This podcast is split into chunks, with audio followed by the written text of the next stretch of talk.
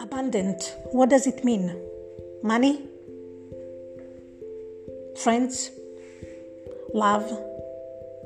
Other stuff? It's all of it all together. It's a way to live your life as you dreamed of.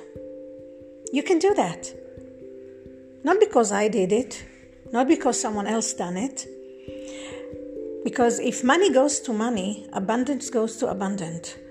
And if you have an abundant mind, you can create anything in your life. And I do mean anything. All you have to do is the little changes one by one, slowly, one step at a time, and you will reach your highway to abundant life. Let's go.